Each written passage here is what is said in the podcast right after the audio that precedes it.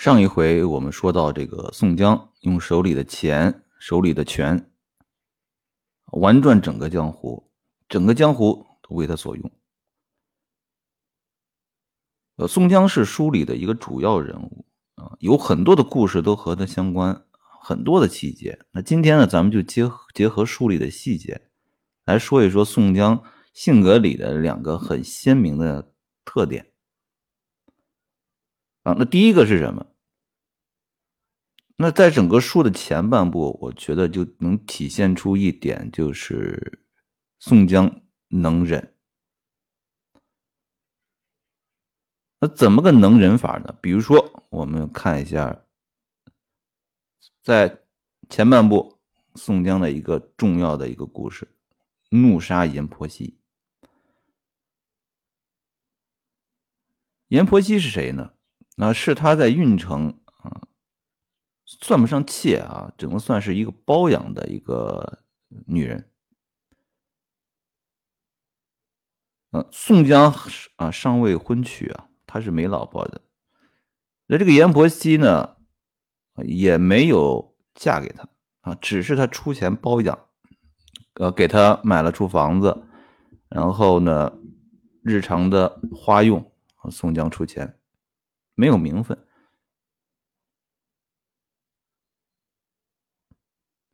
那这阎婆惜呢？和他母亲啊，基本上就是靠着宋江生活了。结果这个阎婆惜啊不安分，呃，和人私通上了，和谁呢？啊，不是别人，就是宋江的一个同事，啊，也是一个小吏，啊，年轻人。呃，结果呢，就对这个宋江呢，就就越来越不满意啊！人家年轻啊，漂亮啊，帅啊，这宋江是一个什么形象？书里面经常说的黑胖子宋江，又黑又胖又矮。这个阎婆惜啊，这个人呢是个情商很低的一个人。啊，你看不上宋江，但是你要知道，你的生活啊，这不是他一个人的生活，他母女两个人的生活都要靠人家宋江。好，你看不上宋江，你勾搭了一个，呃，咱们说这个小白脸，那你大面上你最起码哈，你要维持与宋江的关系啊，他不，啊，看不上，他就是看不上。啊就不愿意再伺候宋江。那这件事呢，很全城皆知。那宋江能不知道吗？啊，宋江是谁？啊，一一方豪强啊。古代是什么社会？士绅社会。像宋江这种啊，他是土生土长的运城人，而且在当地啊是属于。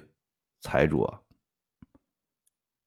根基很深的。别看他现在只是一个吏啊，没有什么太大的权利，但是在当地是很有势力的。那他能不知道这阎婆惜身上的事情？那他怎么做啊？换成普通人啊，可能大骂一顿，赶出去啊，甚至更激烈一些。啊，碰上了脾气暴躁的啊，像李逵这种，啊，早就一斧子砍翻了。那宋江不，宋江装作没事一样，只是怎么样呢？他不去阎婆惜那儿，哎，我少去啊，慢慢的关系淡下来啊，最后呢，就给你了结了这段关系就完了。啊，这。和别人的思维就不一样啊！为什么这么能忍啊？作为一方的豪强啊，自己包养的女人和别人私通，花着自己的钱，而且和自己见面的时候还恶言恶语啊，不耐烦，换谁谁受得了？哎，宋江就能受，能忍啊！你看这前半部啊，宋江基本上。啊，不，从不主动主动找事，呃，感觉就是一个好好先生，哎，对朋友真好，啊，对这个身边这个普通的老百姓，哎，真好，这是个好好先生啊。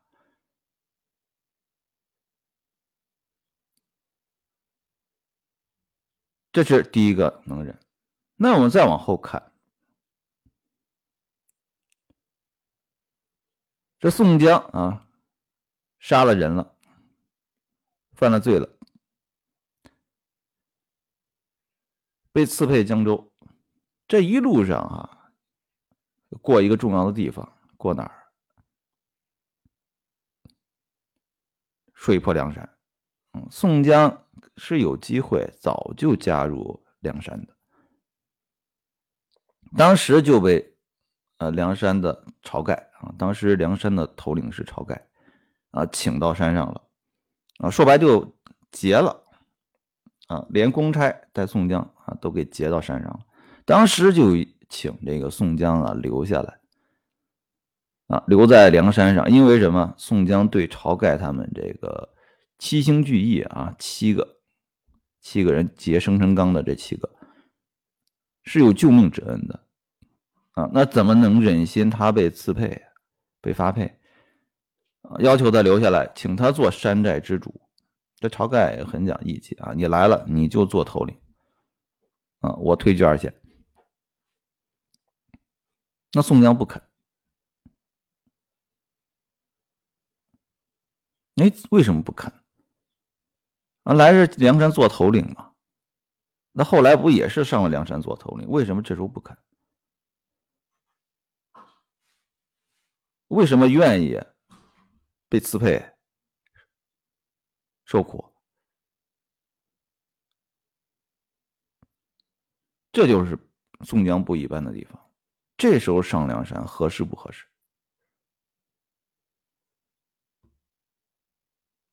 啊，我们可以想一想。用现在的眼光来看，比如说你要加盟一个企业，加入一个企业，呃，两种情况。第一种情况呢，啊，你被上你被上一家企业辞退了，啊，你现在呢来这家企业，我来投简历啊，希望能谋一个职位。那这个企业可能也很欢迎你啊，给你安排一下，啊，啊会不会很看重你呢？不一定。那再换一种情况，比如说啊，你是带着项目来的，哎，我手里有一个很成熟的项目，而且已经运转的非常的良好了，我现在来加入你的企业，那你这个企业对我的态度又会是什么样的？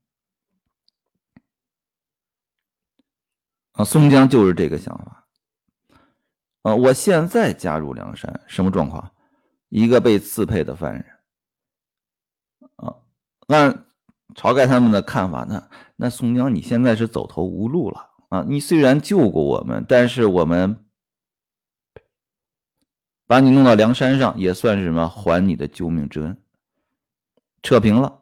那到了梁山上，你说你真的去做这个第一把交椅吗？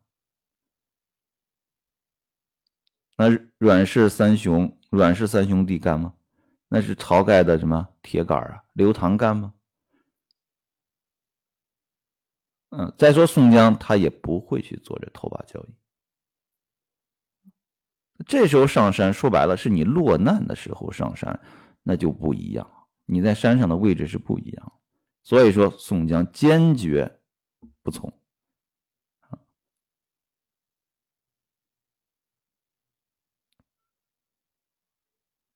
这是第二个能人。那整个书的前半部啊，感觉就是，嗯，宋江在做两件事情，一个事情是给别人帮忙，然后呢，继续的给见过的那些英勇好汉们啊施以恩义，啊，花钱施恩。第二件事就是在忍。各各种倒霉的事情，他都忍包括常人不能忍的，他都能忍啊。这是第一个前半部的能忍。那还有一个能看出来什么？叫做够狠啊，刚才咱们说了啊，整个书的前半部，宋江看起来像个什么？像个好好先生。他真是个好好先生吗？那肯定不是。这个宋江啊，是一个狠人，而不是一个怂人。那这个分界线在哪儿呢？还是再回到江州？上一回咱们说了，宋江在浔阳楼提了反诗啊，他提了两首啊，一首词，一首诗啊。这个词呢叫《西江月》啊，也有两句啊，咱们可以听一下。自幼曾攻经史，长成亦有权谋。恰如猛虎卧荒丘。潜伏爪牙忍受。那看这四句：自幼曾攻经史，长成亦有权谋。有权谋，干嘛用啊？运城的舞台太小了，在宋江的心目中，心有多大，舞台就有多大。他心有多大呢？攻京师有权谋，这不是小小的一个运城能装得下的。那现在被刺配江州怎么办？恰如猛虎卧荒丘，潜伏爪牙忍受。要忍，等待时机。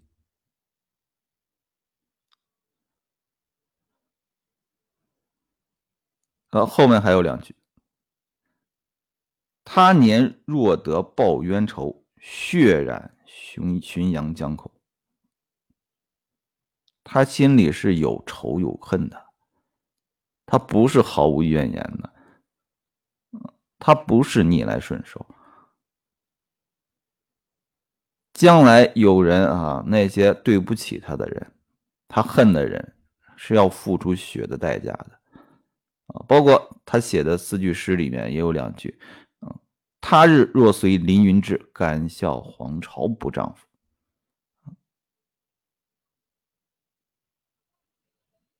这就是要成一代豪强啊！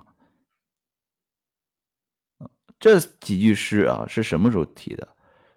被赐配江州，喝醉了啊！人喝醉了，两个状态啊，一开始。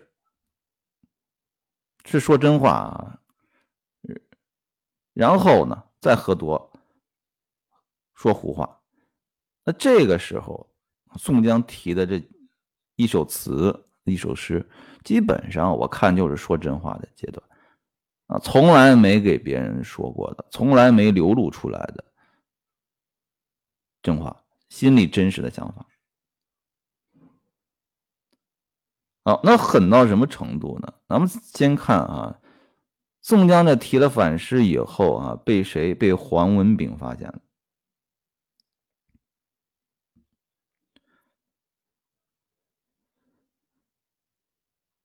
这黄文炳呢，看到以后啊，结果报了官了。啊，后面就一系列的事情。宋江呢，装疯啊，被黄文炳识破。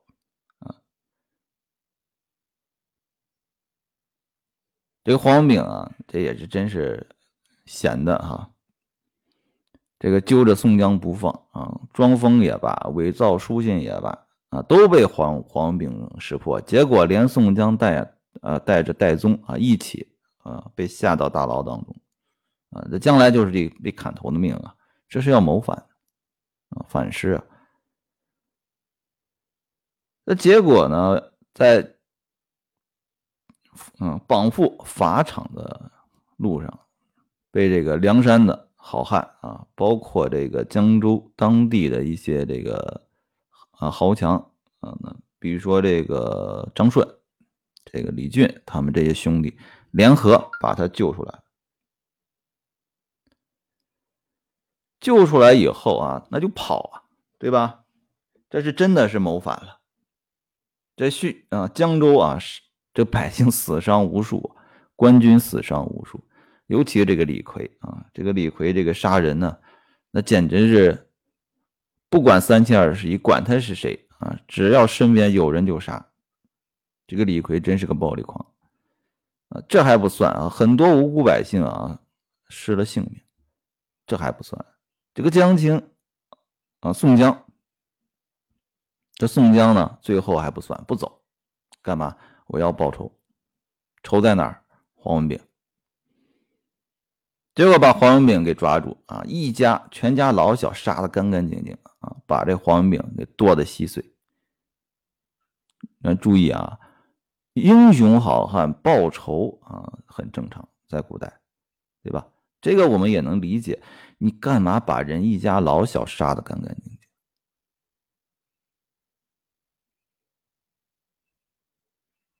而且是你要逃命的时候不走。那不报此仇，我不走。这是，这是个狠人才做的事情。松人怎么样啊？好不容易从法场上跑出来，好不容易留了条性命，啊，早逃命去了。宋江不，坚决要求大家给我把黄敏给我抓了，一家老小杀的干干净净，够狠不够狠？好，这时候宋江是没得选择了，这个时候只能上梁山了。但是这时候上梁山，那可不是在这个刺配路上上梁山，我单独孤身一人上梁山。现在带的谁呀？身边有人，是不是？戴宗、李逵、张呃张顺、李俊这一大帮子兄弟都是跟着我去的啊。这可不是我单独一个人上梁山，我是带着什么？带着自己的班底上的啊。那我在梁山上，我就有话语权，我说话就硬气，而不是你给我让我做个二当家的，分我分我个部门经理，那是虚职，你说话不硬气啊。上了梁山以后。这个宋江这个狠，那体现的就更多了啊。两个例子，一个呢和秦明有关，一个和这个卢俊义有关啊。咱们先说这个秦明啊，秦明呢，这个啊，霹雳火秦明是。当时朝廷的一个武将，啊，那和宋江打仗，啊，武艺很高强。这个这个宋江啊，在后期啊，上梁山以后，做了头领以后，这后期主要的工作就是干嘛？两件事情，一个呢就是吸纳啊各方的好汉，呃，一个方面呢就是和朝廷朝廷能扯上关系，啊，准备招安。嗯，前期这工作是是为了招安做准备啊，啊，你看这个宋江做了这个大头领以后啊，啊，一心招纳谁呀？这个时候他就不太热心那些江湖上的好汉了，他热心的是谁？跟谁打仗？哎，这个武艺好，这个官职官职不低，嗯，咱能不能给他赚了来？把他弄到梁山上来，要改变梁山上头领的什么结构、层次结构。这霹雳火秦明就入了这个宋江的法眼啊，要把他弄到山上去。那这次啊打仗啊，清明被抓了，结果呢也没杀啊，给他放了。为什么？宋江呢，让他入伙，他不干。清明不干，好，回去放你回去。真的放你回去吗？早就做好后手了，知道你根本回不去。结果呢，做了什么事情？啊，这宋江派人啊，冒充秦明，把这个城外的这个老百姓的房子点了，人杀了。冒充秦明，结果这个秦明啊，单枪匹马啊回城，啊，看到城外呢一片狼藉啊，还不知道怎么回事，这哎这怎么？这四处狼烟，怎么回事？啊，到了城门底下，结果被人当成反贼。好，你这个反贼啊，你不但反，你还滥杀无辜啊，乱箭射出啊，这清明回不去了，只好怎么样？投靠宋江。你说这宋江有多狠？为了赚一个武将上山，他把这老百姓啊，这命就不当命，房子给人点了那可不是一间两间，成片的城外的房子啊，就是为了怎么样断你清明的后路。那这是一个为了赚清明上山，那简直是心狠手辣。那更气人的是谁？要赚。卢俊义上山，这卢俊义当时可是江湖的一等一的好汉啊！你看他的外号“玉麒麟”啊，卢俊义。那在书里面呢，称的是江湖上这个武功第一，而且啊，他不是一个纯江湖人。他是大财主，还不是个小财主，一等一的大财主，啊就喜欢这些枪棒。啊，可以说有钱有势，这种人的话，哈，怎么可能上梁山呢？对吧？家里有屋又有田，生活乐无边。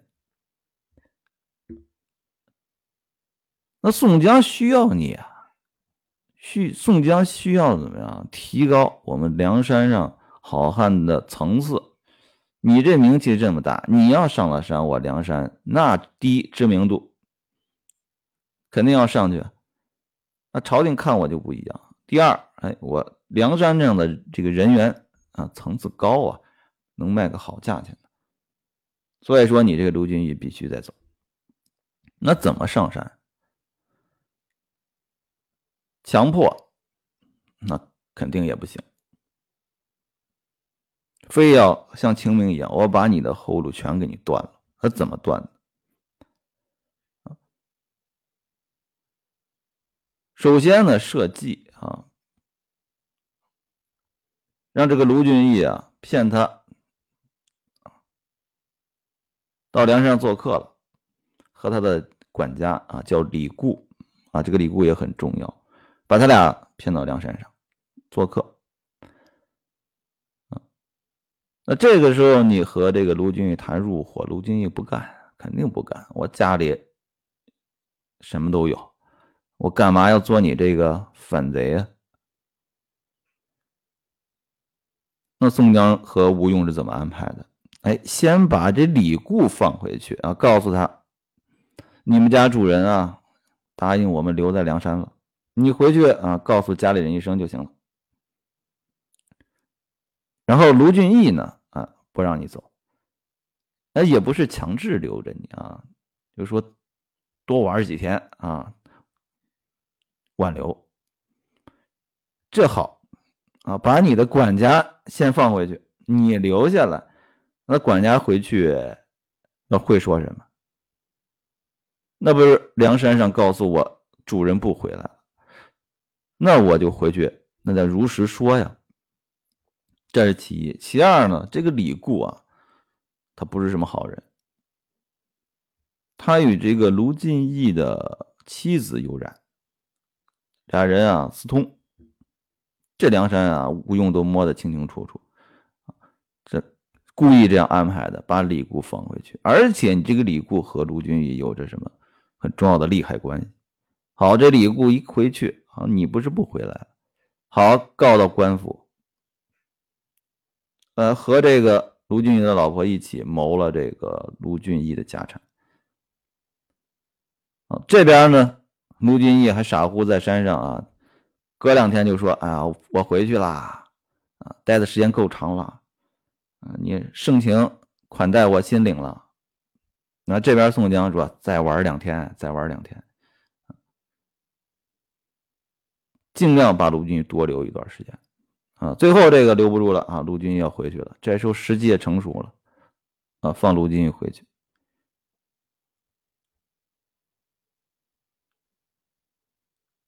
回去等着卢俊义的是什么？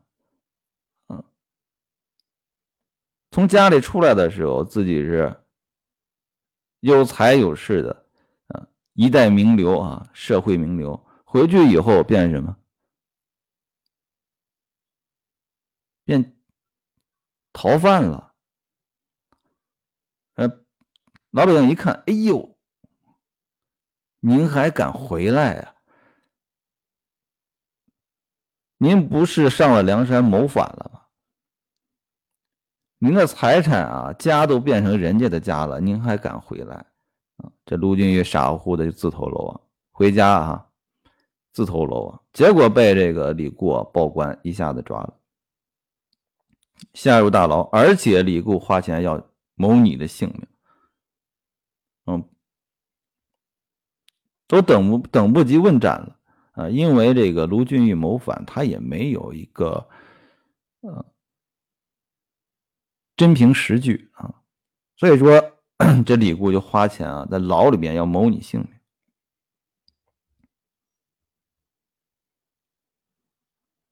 卢俊义这个可以说这个上去梁山玩了一趟，回来以后家破，这人要亡，这个时候梁山好汉来了。啊，宋江领着人来了，啊，把你这卢俊义给劫出去。好，这时候卢俊义你真是无路可走了，嗯，那只能上梁山了。为了把这个卢俊义弄到山上，把人家卢俊义害的人们，可以说是家破人亡，整个家就完了。然后看到这点的时候，啊，非常替这个卢俊义抱屈，没招谁没惹谁啊，结果就被人这个，呃，一步一扣给害的，这个家也没了，只能落草为寇。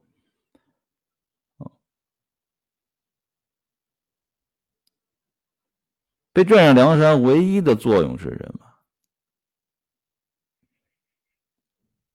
那用现在的话说，那就像那些电影里、电视剧里的一个花瓶。你卢俊义，你天下武功第一，你到梁山上，你能做大头领？不可能，那是宋江的位置啊！宋江有多虚伪啊？卢俊义上山啊，请卢俊义做什么？做大头领，自己要退居二线，多虚伪！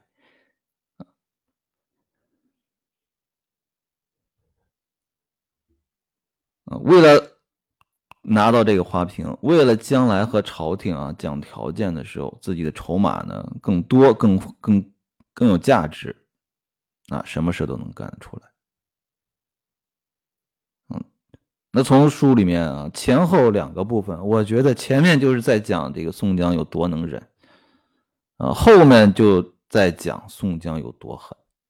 这个猛猛虎露出。爪牙以后啊，这个宋江这个狠，超乎我们常人的想象。